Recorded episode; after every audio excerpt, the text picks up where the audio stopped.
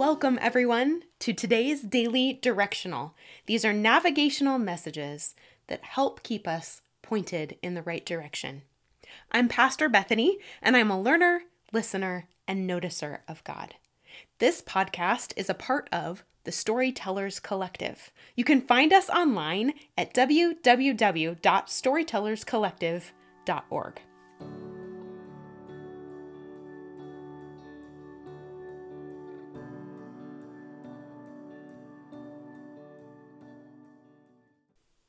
Hey, I'm Bethany, and I'm an ordained pastor in the Wesleyan Church. I'm also a hospice chaplain, a wife, a mother, a daughter, and a friend. I'm a musician and a former music teacher.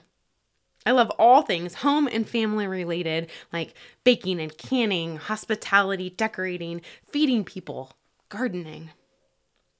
My husband and I and our kids, we live on a tiny homestead or ranch or farm. I don't really know what to call it, on a hillside in Banner, Wyoming, where I particularly recenter firmly by staring at the beauty of the Bighorn Mountains. I have swinging porch chairs, chickens, bees, and teenage children. I used to work in traditional ministry as a worship and creative arts pastor at a church. But God called me out of that and into a new season of something very different. First, to a year of quiet, of prayer, of dreaming alongside God about what He would have me do. And now into a space of building and innovation. I love art, and I am a creative through and through in both really traditional ways like art and music and composition, but also via problem solving and in spaces that are very strategic. I absolutely love teams and creative collaboration with others. I love seeing people grow and mature and develop. I believe wholeheartedly in the transforming nature of living a life with God. I'm contemplative, which means that I love silence and solitude and reading God's word in a way that is slow and devotional and deliberate.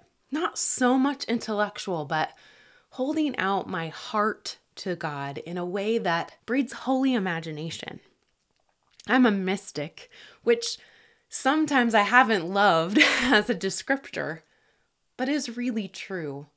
Sometimes I've even thought it's kind of a scary term, but really what it means to me is that the Lord speaks to me in ways like dreams and visions. He often, instead of just using words, shows me pictures and I'm so grateful for them. They turn into almost stories. These images that hold layer upon layer of meaning and understanding and depth that God and I get to walk through and sift through and discover together over time. I believe in the power of your holy imagination and mine with Jesus. And I know that God wants an interactive relationship with you too. I find it an honor to show up and to be present with other people in the midst of their lives, whether that is a celebration or that is a mess.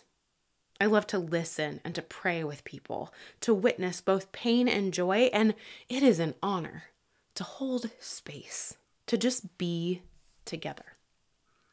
And although this particular communication medium, a podcast, is rather one directional, I pray that somehow our time together turns into a holy space that is held for you, that you feel it, that you matter.